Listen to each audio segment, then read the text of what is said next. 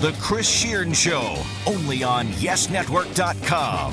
Hi, everybody. Welcome to the latest and greatest edition of the Chris Shearn Show podcast here on YesNetwork.com and iTunes. It's Chris Shearn, yes, Doug Williams, yes, and we are back at it once again for more hijinks and hilarity and sports talk. Uh, and we'll start off with the reason I like to uh, tell everybody why I hate defense attorneys. Um, uh, many reasons. I'm, a, I'm an avid watcher of the Dateline on NBC.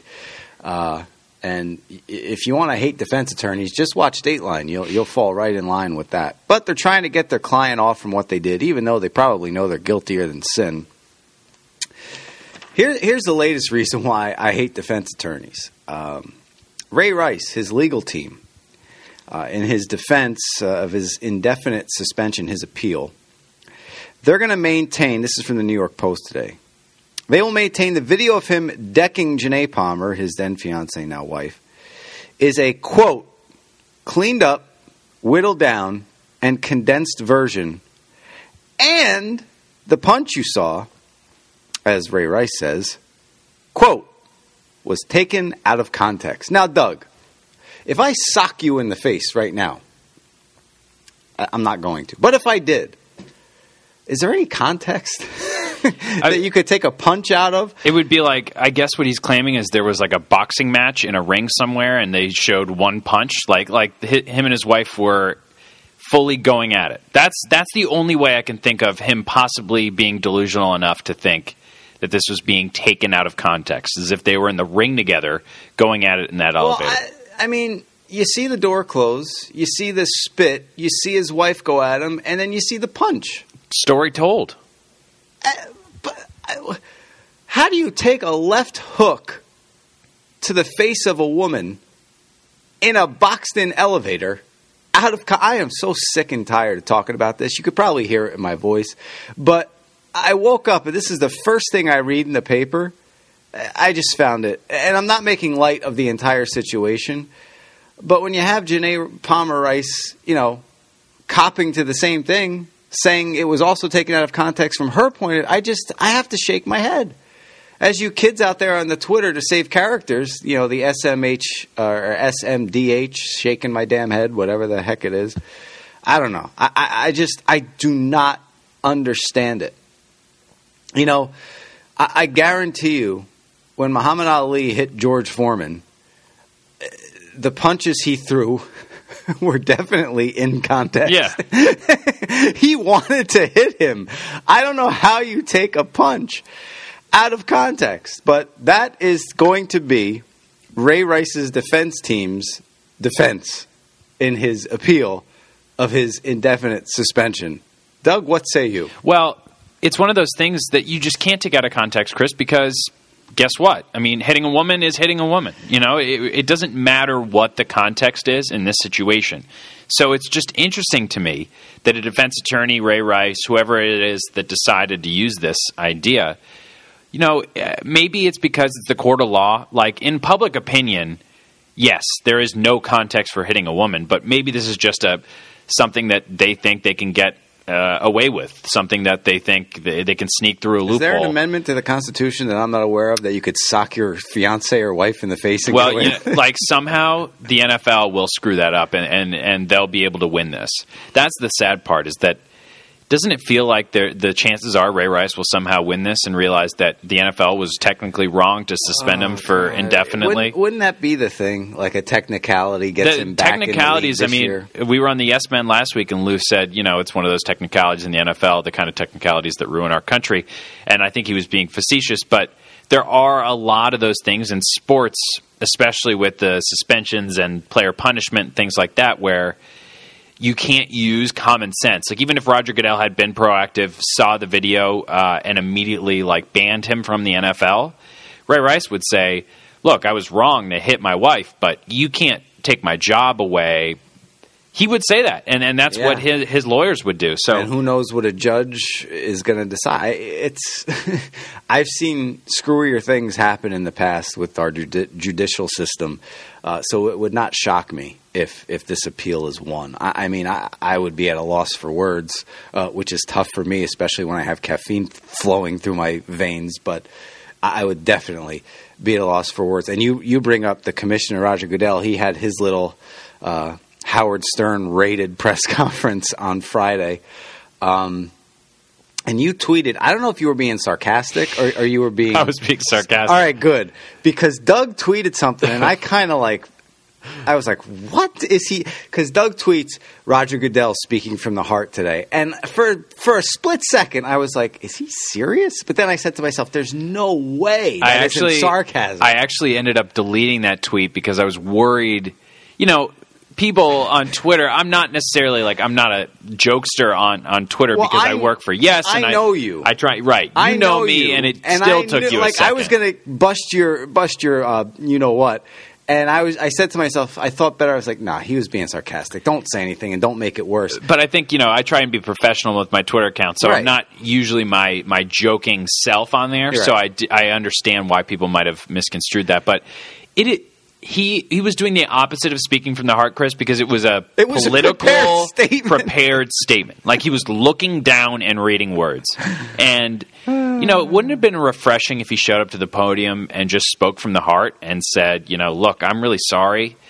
I he was like, I would resign. Imagine if he said this. I would resign, but the only thing that's motivating me now is getting right what I got wrong. Something like that. And saying, you know, I understand a lot of you want me to resign. Yeah. But I just want to fix this. I- a lot of us would have felt empathy, and a lot of us would have thought, okay, Wow. good on you. You know what? Nail on the head. Good for you. I mean, that to me would have spoke volumes. No prepared statement. Uh, n- nothing like that. Nothing on paper. Just go out there and say exactly what you just said. You know, I, I know a lot of you are calling for my resignation, but you know what? I, don't want to leave on these terms. Right. I don't want to leave ha- this having been my last contribution to the National Football League. I want to clean this up. I want to get it right.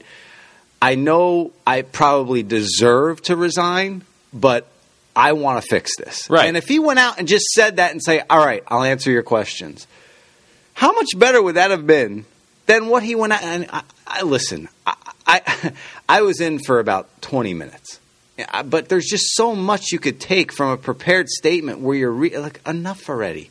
Can can and, and this goes from our leaders all the way down the board. I'm talking about from the president on down. Just speak to us. You know, don't don't have these prepared things where you're reading from a book or you're reading from a prepared state. We're not dummies. Look into the camera and talk to us like we're human beings, not like we're you know some stupid people who were just born yesterday. You know, there there's a lot of bright people out there who you could just sit there and talk to. And, and with Goodell doing what he did, it, I think it set him back even further. I do. And Rachel Nichols, I mean, whew, where did she come from? Put a couple of stars next to her questions at that press conference. I mean, she was fantastic. Say what you want about, you know, Rachel Nichols, but my goodness, was she was she outstanding? Yeah, and I liked the TMZ question. You know, the guy came up and said, "We made one phone call and we got the video. Like, how did you not get the video?" And the problem I think with Roger Goodell, people don't want a politician necessarily in this job, and that's exactly what he is. That's his background. That's Right. what his father did, As and a lawyer, and I think that people want, you know, this is the NFL. This is a league that's based on entertainment and, and fun and football and football Sundays and halftime shows. And we don't want that kind of a stiff, especially if he's getting the the job wrong. And it would have been nice, and going back to what we were just talking about, it would have been nice to hear him say something like, I leaving on these terms, you know, I know what my legacy would be. Let me at least try and improve this league, improve my own legacy. You know, that might come off selfish, but it's it's something that we get. Like, mm-hmm. you know what? If if if you're going to quit your job when you after you do something horribly, okay, maybe it's gotten that bad that you need to do that. But at least we understand the idea of trying to build yourself back and and try and and I don't know what there is for Roger Goodell to do now, but maybe just try and improve this situation a little bit. Yeah, it's talking about building yourself back. Segue, uh, the New York Giants, and you know we could talk about Roger Goodell and Ray Rice and this whole situation ad nauseum, but I'm sure as we are both sick and tired of talking about, I, we had to address what happened today with the defense team, in my estimation. But I, I just I want to talk about football. I want to talk about. And Goodell was at the at the Giants. Yeah, he I thought that's how you were going to segue. By the Well, way, well, that that would have been a good one too. and I, what, what's the name of the uh, Yes Network announcer we used at the at the intro? Um, Oh, know, uh, Steve Kamer. Steve Kamer. I, I think I'm going to get him to say segue, and I, I'm going to go. I'm going to put the audio track right above it when you're doing it. So you're going to think you're going to think you're being all like uh, smart with your segue, but it's just going to be like segue. That'd be awesome. Speaking of uh, football in New York, you know, whatever your Yeah. best segue is. Well, there you go. but he I- was there. He was He Briefly saw him. Was. Uh, and I heard it took him 40 minutes to get out of his car. I ah, whatever. He, he might have been on the phone. But anyway, I digress. Uh, speaking about getting better at your job, how about the New York Giants, especially Segue. especially their offensive line? Um, they were like night and day. You saw little sparkles in week two. You saw maybe it's starting to come together in week two. They get the loss. They, they were awful in every aspect of that game against the Cardinals and Drew Stanton. But hey, Drew Stanton just beat the 49ers. So, you know, he's 2 and 0. So that win against the Giants looks a little bit, you could take a little bit more now. I, and listen, Stanton didn't put up monstrous numbers. He was a game manager and he did his job. Uh, and he did the same thing to the 49ers, and the 49ers are 1 and 2, lost two in a row. But getting back to the Giants, I, I just think you saw a couple of series in that Cardinals game in week two where he said, Oh, interesting. When Eli has time, he could pick you apart. and we talked about that in last week's podcast, and you saw that exponentially in week three against the Houston Texans. I mean, and and it just goes to show you too when your run game is working and boy did it ever with Rashad Jennings getting a career high 176 I mean he was a workhorse 34 carries yesterday the 176 and a touch but when that running game clicks on all cylinders plus you give Eli Manning more than 3 seconds after the snap of the ball to find an open receiver and Victor Cruz catches his first touchdown at at MetLife since 2012 and his first touchdown and I had him last year in fantasy since week 4 last year.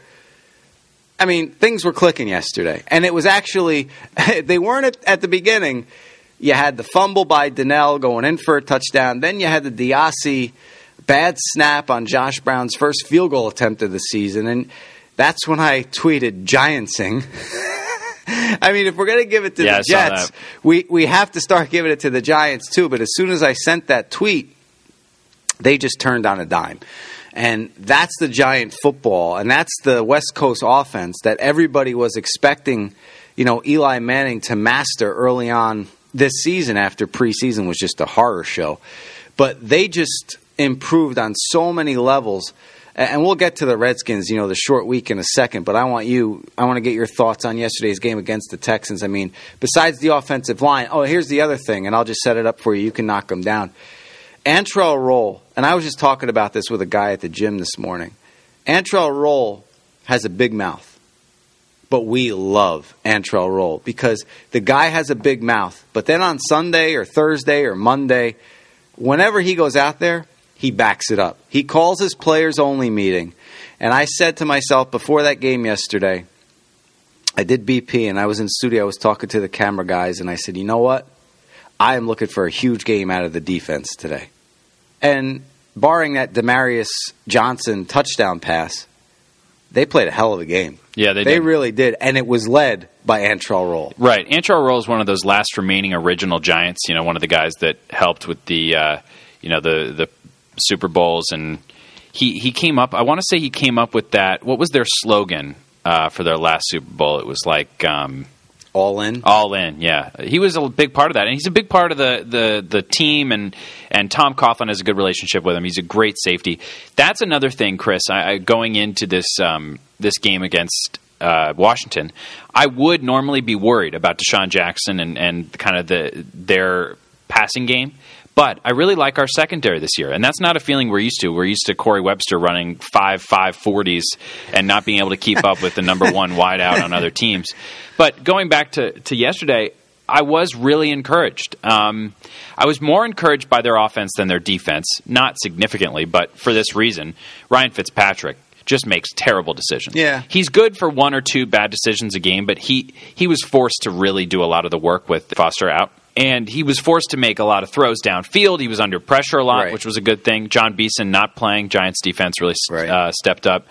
But I was really impressed by Eli Manning, um, and it reminded me of Eli before all of these interceptions have started happening, and while he had a good offensive line. When they had that core of five offensive line with Diehl and Seubert and McKenzie. O'Hara and Kareem McKenzie and Chris Snee, Eli picked defenses apart. It's just what he did. Um, and now he's had to change who he is a little bit. He he looks like kind of more of uh, less downfield passing, less deep balls, more of just precision throws, 10 to 15 yards. He and Rueben Randle had, you know, a great chemistry in the first half last night. I really thought he performed well and look at what he's doing again, Chris, with Larry Donnell. I mean, how many tight ends has he made who have done nothing anywhere else? Kevin Boss comes to mind. I mean, guys, ever since Jeremy Shockey left, really, that have come in not with big pedigrees at all. And Eli Manning has turned them into stars and gotten them big contracts elsewhere. And this looks like exactly that situation again. He he turned the guy around uh, from the Cowboys. Uh, his, his name is slipping me right now, but he- Martellus Bennett. Yeah, Martellus Bennett. Yep. You know, and look at him now. Cowboys gave up on the guy basically. The Giants pick him up and he completely turns his career around. And he's with the Bears now. Yep. Correct? Yeah. So I Signed a big contract. Yeah, he got a huge contract. So there's you want proof that of what Doug just said. There it is, right there. And How much did you love the Victor Cruz uh, catch the ball and whoop? You know, oh wow! step back Oh yeah, yeah. Love Well, that. There's the salsa lessons right there. I mean, that was unbelievable. That, that that's what everybody expects. And you know, it's funny because on Twitter, and this is why Twitter's so great. There, there, there are times where, you know, you have your issues with Twitter, but Victor Cruz, you know, in this market, he, you know, and I, I can't fault him for, for selling himself in other in other areas. Uh, You know, he, he he tweets a picture of himself, you know, in these fashionable clothes. He's pushing this clothing line or whatever, and uh, there was something in there about catch me here at blah blah blah to sh- to see these this clo- new clothing line. He was retweeting all the fans that tweeted after that tweet saying, "Why don't you just catch the ball?" Yep. and I just thought, you know, here's a guy. He's from the area. He's from New Jersey. He knows about this area when it comes to sports. People just want. They don't care what the hell you're doing off the field. They want results on the field. So I thought that was extremely cool of him to be retweeting all of those tweets. And then, not only did he do that and have, you know, the great personality to do that and deal with it, he went out there and had himself a hell of a game. And you know, I think a lot of the success they had on offense was those quick hitting passes, and that that that was a slant to Cruz that went 65 yards. It was a, it was a 10 yard slant that he just took and took off. And the West Coast offense, as Boomer Esiason mentioned yesterday, it's just finding the weaknesses in the defense and exploiting them. You don't have to throw 40, 50 yard bombs. Right. You find the weaknesses in the defense and you just exploit the weaknesses. And the Giants did that yesterday against the Texans. The Texans, you know, Clowney's not in there. If he was, I think Watt or Clowney would have had a bigger game. But even without Clowney on the line, Watt still played well. A couple tackles for a loss. Uh, the guy's just an animal. But the Giants established the running game. Eli was hitting the quick hits on the passing game. I think he was something stupid like 12 for 16 and 117 yards on first downs. That's unbelievable. And, you know, I think the stat we did this morning, uh, the first two games, they were uh, averaging like under five yards on first down. And in that game against the Texans, they were getting eight and a half yards average every first down. That's what you want to see out of this. Gi- Is it going to happen every week? You know, it's just one week. That, see, that's with the Giants. You have to take this week to week. You could be happy. You could be ready to go. Hey, we got to win. Whatever. I'm not saying be a pessimist, but you got you can't get too high or too low. You got to stay even keel with this team because. And here's why I think uh, they have the upper hand on Thursday night against the Redskins. The Redskins were in a down and out, toe to toe, like Rocky Clubber Lang fight on Sunday. Literally a fight. Literally, a fight broke out. Um, Totally So, agree. Yeah, a lot of energy, a lot of. I, I, listen, I just think the Redskins exerted a lot more of their energy than the Giants did against the Texans. You know, the defense wasn't on the field as much as they have been the first two weeks of the season, so that's good. You might get Beason back for this game on Thursday. A little positivity there. Odell Beckham, they're dangling him out there. He might play on Thursday night. Who knows what he brings? But just having him on the field, you know that that changes the dynamic for the Giants. If he's eighty five or ninety five percent, that's going to open up Cruz in the slot. That's going to open up Rueben Randle a little bit more. Right now, I mean, you could take Cruz or Randle out of the game. Uh, you're going to let what, what's his name, Preston Parker? You're going to let him beat you? Fine, let him beat you. But as for you know, having Cruz, Beckham, and Randle on the field at the same time, if Beckham got you know if that hamstring is is 100% and he's practicing full tilt going into Thursday, getting Beason and Beckham into the lineup on Thursday night, plus the Redskins were in that bitter battle against the Eagles on Sunday. I think that adds up to a win for the Giants on yeah, Thursday night. I, I think it would be big. And let's remember, Rashad Jennings may be their most valuable player right now. My God, thirty-four carry. I mean, He- uh, uh, he's a, he's he is the prototypical giant running Right. back. And he he's so important because they don't have David Wilson behind him. I mean, he really is their starter. Andre Williams was good in the preseason, but we haven't seen much of him No. during the regular season. So he is such an important player for them. You got to hope he stays healthy. But yeah, I agree. I mean, look, they play at Washington, and and already, Chris, that idea of going zero and six like they did last year, it's gone. It's gone. So that is really important for your mindset. I think a lot of the players that were on this team last year, if they had lost yesterday, would have been thinking it's the same uh-huh. story. We're 0 and uh-huh. 3. You know, last year was insurmountable after six straight losses. It was such a nightmare.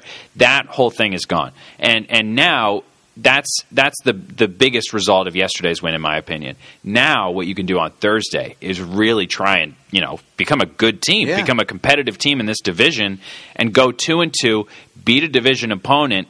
And let's be honest, the Redskins are beatable. I mean, Kirk Cousins, I agree he's good and he's maybe a better fit in their offense, but he's going to make mistakes as well. I don't think this is a great team in Washington. You just these are the games you're going to have to win. The the other thing we, we didn't mention about the defense was their uh, the, the defensive line had their ears pinned back again. I mean, they had their second consecutive. Good, I want to say great, uh, but good game, like showing signs of like positivity, and JPP's looking good, and uh, uh, Jameel McClain filling in for Beason Yep. in the middle, he was good, and Mark Herzlich got most of the plays outside, and you know he was able to contain and do his job. So heading into that game on Thursday night, as a Giant fan, you know, I know it's a quick turnaround. I know it's in DC, but there's a lot of factors here that, you know, could help the Giants out. And if, you know, you continue to give, here, here's what this is going to be Thursday night. And we'll talk about this next Monday when we do this or Tuesday, whenever we do it, but early in the week. I like doing these early in the week. We pound it out. We're ready to go. We preview the next week's games and we're good. Especially, that's the beauty of the NFL with these podcasts. You, you know, you're not going to miss anything during Right. the week. But I think with the Giants on Thursday night, it's going to be one of two things. It is going to be a Redskins blowout where, you know, Kirk Cousins throws for 400 yards and absolutely destroys the Giants secondary and Washington wins like 37 to 17 or 37 to 13 something like that.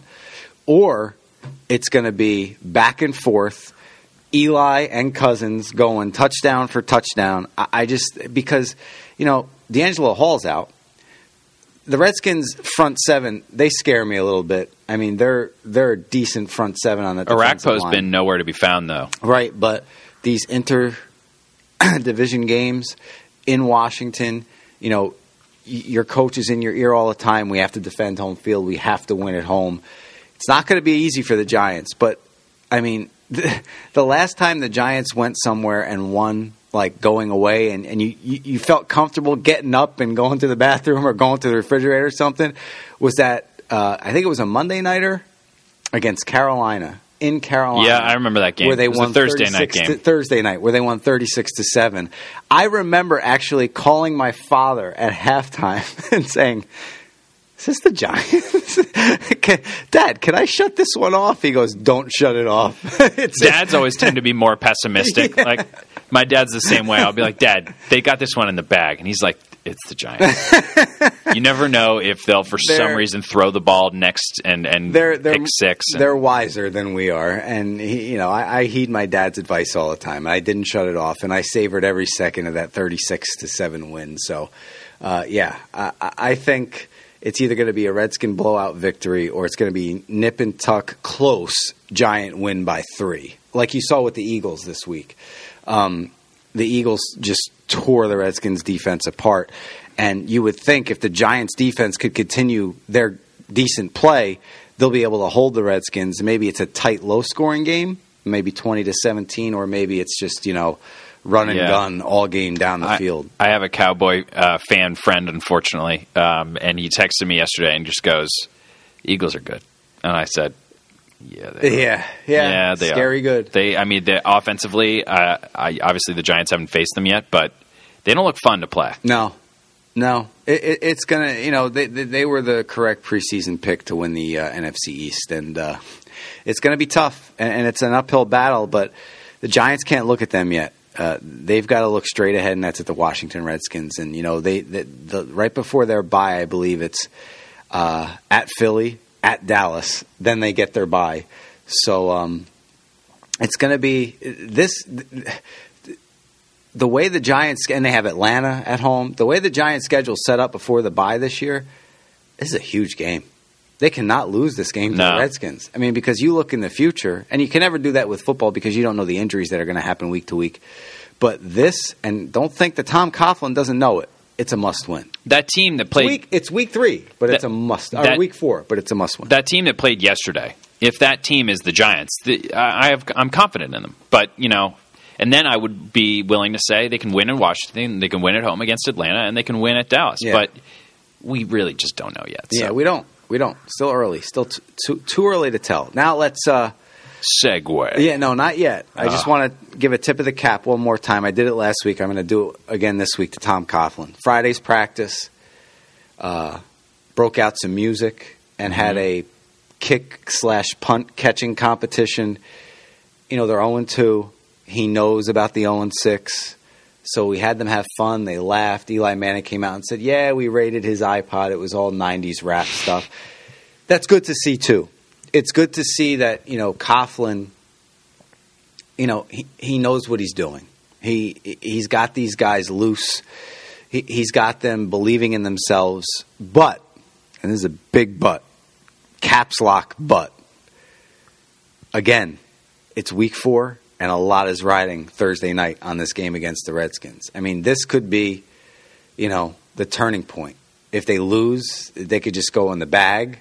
If they win, I'm not saying it's going to turn their season around, but it's a must win knowing what they have in front of them with their schedule. Now, as for the Yankees schedule, Segue. Maybe I'll just do the voice. that's fine. As for the Yankees schedule, you know, I brought this up. I hosted BP on Sunday, and before I came in, I said, "Let me let me just check in on these top six AL wildcard teams, just just for the heck of it, to see if the Yankees would have actually had a shot if they went on some kind of run." So I start researching it on Baseball Reference, and the A's going into Sunday were six and twelve. The Royals, who are right now the second wild card, went into Sunday. I believe I want to say they were nine and nine. The team right uh, after them, the Indian or the sorry, the Mariners. I think they were ten and nine going into Sunday. The Indians were ten and ten. The Yankees were nine and ten, and the Jays were nine and nine. For the love of God, does and I talked to Buck Martinez, who is the play-by-play voice for the Blue Jays for RSN. Rogers Sports Network. And I said to him, I mean, gosh, you look at this and you just say to yourself, does anybody want the postseason? And he said something very telling. He said to me, you know, Chris, all this money that's being handed out to all these players and the free agency and everything like that, he said, money breeds complacency. And that just kind of threw me back for a second. You know, this is a guy who managed, he played, and now he's one of the top broadcasters in his field. in my opinion. I love Buck Martinez. And and he's saying that maybe, maybe just maybe some of these players are cashing the check and they don't really care. That speaks volumes to me coming from somebody like him. Yeah, I mean, I'm trying to think about, you know, if you put yourself in their shoes, Chris, I mean, if you're banged up, you don't think your team's good enough to win the World Series, and you're making a ton of money, do you want, do these guys want to go golfing in Florida? It, I, I, it's a valid question. I mean, I'm not speculating. I'm not saying that's No, what the no, Yankees me are either, me doing. either, me and, either. And by the way, I just wonder. You know, they won another series. So if they folded up tents, and I don't think this team folds up tents with Joe Girardi walking in there as the manager. I, it's not happening. The tents aren't folded up until the, there's an E next to the Yankees' name, meaning they're eliminated. Now, you could eh, you can't even speculate that the Yankees are doing this. This is just the way the Yankee season is gone. And my producer and I, the lovely and talented Josh Isaac, says to me in my office yesterday, "Well, look up and see how many runs they've scored per game this month." And we looked it up, 3. Anybody who wants to point the, the, the, the finger at the pitching is way off.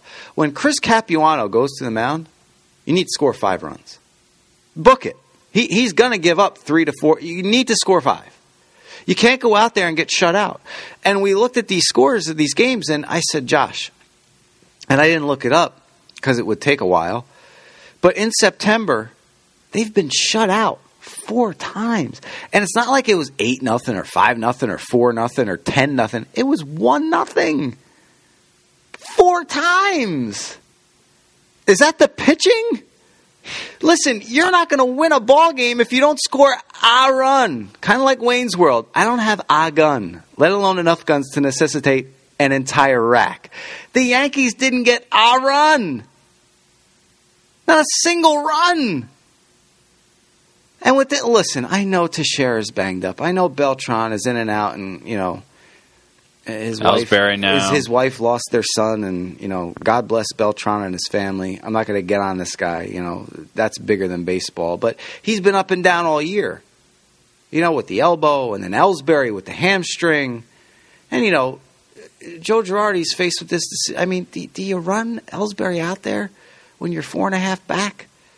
And and it, it's a low grade strain, but and no one Ellsbury probably wants to play, but is it worth it? Is it really worth it at this point? You have six games left. Four, no, seven. As we as we tape this today, seven games left, and you're four and a half back. I, I just don't know, you know, because if he if he tears it, then his off season is, you know, it, it, it's getting the hamstring back. right. You don't want to do that. I mean, I get not playing Ellsbury Teixeira his wrist. Just get him healthy. Enough already. Sit down. D- don't play anymore. I think I think that Yankee fans' expectations, while we're on the topic of Te- Teixeira, need to change a little bit. And it's not necessarily the fans' problem. It's it's mostly because the he's been their cleanup hitter for the most of the year. So the problem, Mark Teixeira is a great defensive first baseman and a guy who's going to hit for some power. I think that's pretty much all we can expect at this moment uh, from him. And like you said about complacency and, and their offense, when we were a month ago speculating about the Yankees' chances of, of making the wild card, it always was, well, they're only two and a half back, but they need to change significantly in order to win. You know, it was always, well, they're only three out with a month to go, but if they keep playing the way they've been playing all year, they don't have a shot. And somehow you expect the team to change and go on a run, but usually teams are who they are. And the Yankees are a pretty good to decent to mediocre team that just doesn't score enough runs and now they're you know getting hit with injuries so no, no miracle can happen if if you don't allow it to happen by by changing the way you play You and know the, what? the Yankees haven't scored enough runs to go on one of those runs They're they're 80 and 75 as we're talking right now. And that doesn't shock me whatsoever because remember a couple podcasts back we broke the season down by the 20 game stretches. Their their best was 12 and 8. They were they were between 9 and 11 and 12 and 8 through the first 7 7 20 game stretches of the season. So 80 and 75 Would it shock you if this team was just above 500? No. That, that's what they've played to all season. To lose 80% of your starting rotation and be over 500, I mean, it's not saying too much if you're the Yankees, but to me it is. If, if you're a Major League Baseball team, mm-hmm. if you if you had to play the bulk of your season without four fifths of your starters, and you're in it in September, that that's pretty impressive. And it's a shame because if the Yankees think about it, going into Sunday, they were nine and ten. Okay, nineteen games. Figure if they were fourteen and five, 13 and 6 over that stretch. They're half game, game out. But this is the type of baseball they've been playing all year. Right. So it shouldn't shock you. You know, they're going to go out like a lamb. All right? Eh, eh, But it shouldn't shock you. And Masahiro Tanaka coming back, that, that that's the other point I wanted to bring up. I mean, I have mixed feelings about that. Now, you know, you, you read the guy, eh, Ken Davidoff had a great column today in the Post. And he said, you know, it was very positive for him to go out there, get into the sixth inning, not finish it, but get into the sixth inning. His splitter looked good, his curveball looked good. His fastball was, I think, averaging around 91.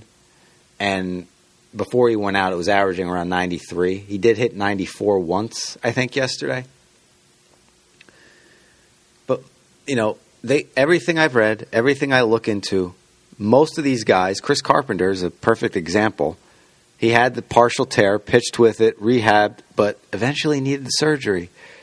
So you're going to walk on eggshells every time this guy goes to the mound from here until he probably needs the surgery in the future when Well- he could be getting it and rehabbing and getting back. As unfortunate as it is, Chris, it's what doctors said. You know, doctors didn't want him to have Tommy John. It's a it's a waste. It's you know a year off that he may not need for now. So this strategy does work, and it's why I don't think they need to go after Jon Lester or Max Scherzer this offseason. It's you can expect if he feels good and he's throwing all right, a few years. You can't expect ten straight years of non Tommy John pitching, but you kind of have to go with it. The Yankees did, weren't given another choice. No doctor recommended Tommy John, so they would have had to go out of their way to go get it. That's the only way. I mean, that's the only way I disagree with you. It's just I understand that it's unfortunate that you have to walk on eggshells every time out, watch his pitch count, make sure he doesn't throw 125 pitches. He's your ace. Let, let's be honest. Yeah, he's your the ace. ace of the staff. So I, I disagree with you in the fact that they're going to have to go after either Scherzer or Lester because if Tanaka goes down in April or May next year, they're they're right back to where they started from this year. But that's been good. I mean, how, how do you make the argument that It- it- you're going to no, no, need no. Max Scherzer You're right. and Jon Lester? You're, you're right. You're right. But do you think they're not going to go after either one of these guys? I, I mean, I would never, ever bet against them going after a big arm on the open market. But their problem, and, and Doug, you're right for bringing it up. Their problem isn't the pitching; it's it's it's the lineup, and and, the problem has been, you know, Teixeira has a wrist, Teixeira has a hammy, uh, Beltran has an elbow. Uh, these guys, they're they're not young. They need to get younger. They do. Uh, they need a young bat. I'm not saying they're going to bring in Giancarlo Stanton. They which might would be nice. they might. Who knows? But um, I you know, uh, Brian McCann, he's been up and down. He hit the two homers on Sunday. I I think he's fine. I, I I don't expect big things out of him at the plate. I mean, he could provide them. His past has said that. His baseball card has said that. But that's what Mark Teixeira always says. Just you know, don't worry about my numbers. Just look at the back of my baseball card. Well, none of these guys played to the back of their baseball card this year. None, top to bottom, none. Well, a few things come to mind. First of all, I hate to say it, but Brian McCann has been hitting 20 something home runs for his whole career, and he's hitting 20 something home runs. So we kind of have to say that we've gotten around what we expected right, out and of him. I, I expect his work behind the plate Right. more than I expect Yeah. on the side of the plate. and, you know, it's it's a it's a tough situation, Chris, and I, I do want to ask you this question, and it's just an open ended question. Maybe we can tackle it next time. Um, do you look at this season, assuming that you know it's it's tough, the odds are not in favor of the Yankees for making the playoffs, but do you look at this season, assuming it's all said and done, they're not out of the playoffs? I mean, they are out of the playoffs. Um, you, would you look at this as a success? It's amazing that they got even close, considering four fifths of their rotation was out, which is impressive. But would you look at it that way, glass half full, or do you look at it the fact that the Yankees spent five hundred million dollars this offseason? And you just said next year the priority has to be the lineup, right? But how much work can you do on that lineup? You can't. when you have Beltran in right field signed on for another year. You have Teixeira Two years, your first it? baseman. Yeah, two years. Yeah. You have Teixeira as your first baseman. You have A Rod coming back to play third, presumably. You have McCann who struggled at points this year, Ellsbury who struggled with injuries. You're you're kind of set, or negative word to use would be stuck with most of the hitters in this lineup. So, what is your outlook? And, and maybe we, we get into this I more want to. next I want to. I want to tease it, but I think that should be the, uh, along with football, that should be the basis of our Yankee discussion next week. Um, I, I look at it, and look, I'm not trying to flip flop here, but you can't not look at it as a partial success, especially, and everybody wants to give Girardi, you know, lumps on his head because he overmanages, but to me, and I sound like a broken record, but four fifths rotation lost for most of the season, and, and you're over 500. That that's an accomplishment. It is. I know you expect to be in the playoffs and win a World Series every year, but that that is a small, let me say infinitesimal accomplishment. I'm not going to completely poo-poo the Yankee season this year. I'm not. You can't, based on what they did with the spare parts that they brought in. And let's face it, who they brought in were spare parts at the time. Uh, McCarthy is not a spare part right now. He's pitched his, his, his head off. Um, but as far as spending half a billion dollars and ending up where they're ending up, uh, that that just goes to show, you know, the Cardinals were willing to let go of Beltran. Uh, the Yankees signed him to a three-year deal. How much did he play this year? How much was he impactful this year? He had stretches, he had little runs where he was hitting the ball, but for the most part, he wasn't really doing anything. he should have had the surgery, by the way, when his injury first came Yeah, up. he should have. Um, but like I said, we could talk about this more next week. But that's the basis of my thought process. And you know, let's wait a week. Let's see where they are. Uh, they'll probably be uh, officially mathematically eliminated um, by uh, the middle of this week or the weekend. Um, so we'll, we'll see. And then next Monday or Tuesday, when we get back on, we'll be basically wrapping up the Yankee season because they'll have played their last se- uh, series in, in Boston and Derek Jeter's last game uh, of his career up at Fenway on Sunday. I'll be in Boston, but are you going to be there? I will not. I will not be there. So you you could give me the uh, blow by blow Yep. uh, from being up there at Fenway Park. Um, I'm envious, uh, but at the same time, you know, my services aren't needed. What could I tell you? so I'll be back here watching on TV, and that's fine with me. Uh, Derek Jeter, I just can't believe I'm. I'm saying these words. It's his final regular season or his final game. Let, let's be honest; it'll be his final game, uh, with the exception of Old Timers Day. Uh, it's just going to be weird seeing you know the guys that you grew up watching win championships now at old timers day. You know now i know what my dad feels like Yeah. what my uncles my great uncles what they all feel like when they see these guys out there. Gosh, it's gonna it's gonna be weird. Like derek jeter at you know fantasy camp. Do you ever you know think about a moment like Derek Jeter's last game? And do, are you even if you're working let's say you're doing BP mm-hmm. are you able to step away from from your responsibilities and kind of recognize that moment as something that you really uh, can cherish and, and, being as close as we are to it it's hard because it's work but it is just something that you'll never see again you know Well, last year when when Mo when they took him out of the game, I got, I got to tell you. I mean, I know he got emotional. My emotion wasn't like upset or you know choked up. I just had a smile from ear to ear, and this is why. because this guy put so much into this team for so long and gave us, the fans, uh, and the people who covered him, so many great memories that I just knew, you know, him getting emotional, his eyes welling up. It was over, but at the same time, the next chapter is beginning for him. He could spend all the time with his family. He could do all those charitable events. Like when Metallica, they had the, the Mariano Day, and Metallica was out in center field and they played for him. Again, I, I, I laughed.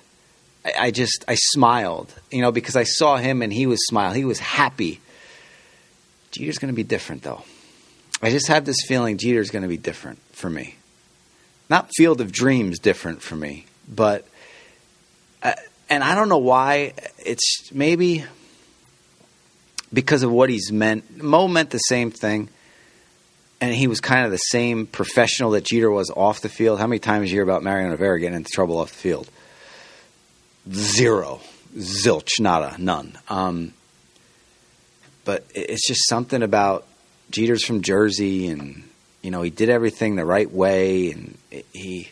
I just heard. I'll, I'll give you this quick anecdote before we go, but a friend of mine from South River New Jersey, where I grew up, uh, Greg Stout, his daughter Tara passed away. Uh, she was ten, I believe, and she had cancer.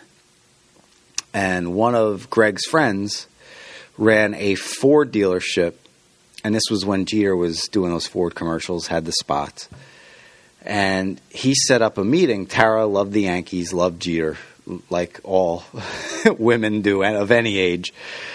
Uh, so this friend of Greg's set up a meeting between Derek and Tara, and you know, Greg said it was supposed to be just quick thing where Derek says hi and said maybe sign something for her, and that's it.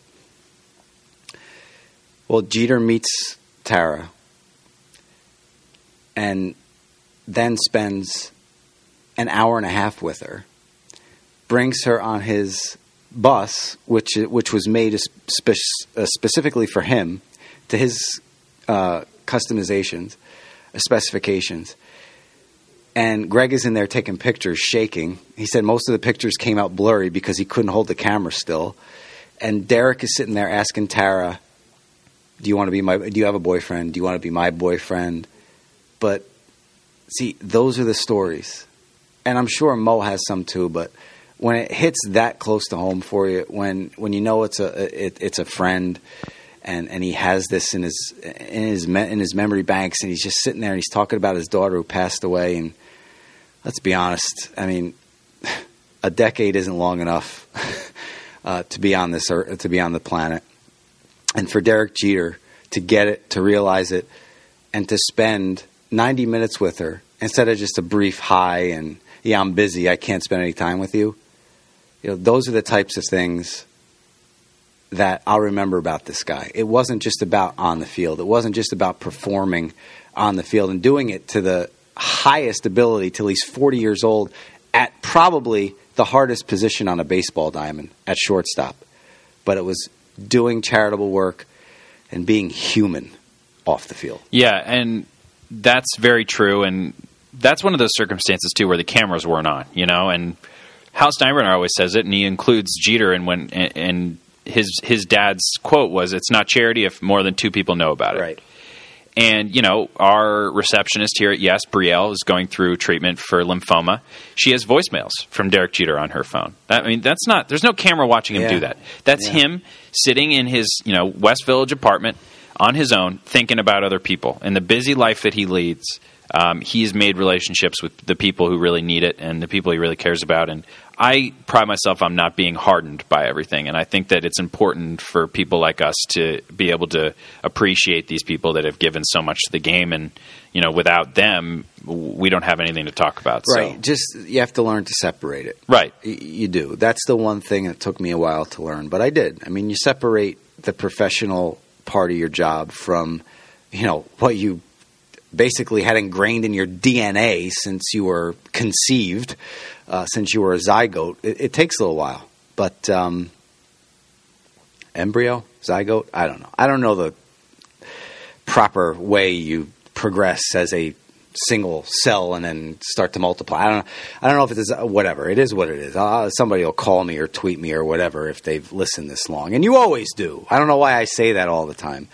Uh, especially Brielle, she's one of our biggest fans. So, quick shout out to Breezy. Uh, we miss you, and we always think of you here. And uh, we hope you're doing well, and we hope you get better soon. Um, that's all I got. How about you? Yeah, I'm done. Another flawless, effortless 51 minutes from Doug Williams and Chris Shearn. You're welcome, America. we'll see you next time. Next week here on another Chris Shearn show. That's hashtag CSS. Don't forget to uh, follow us on Twitter at Chris Shearn, yes, at Doug Williams, yes. You could also download this on iTunes for free. Take care, everybody.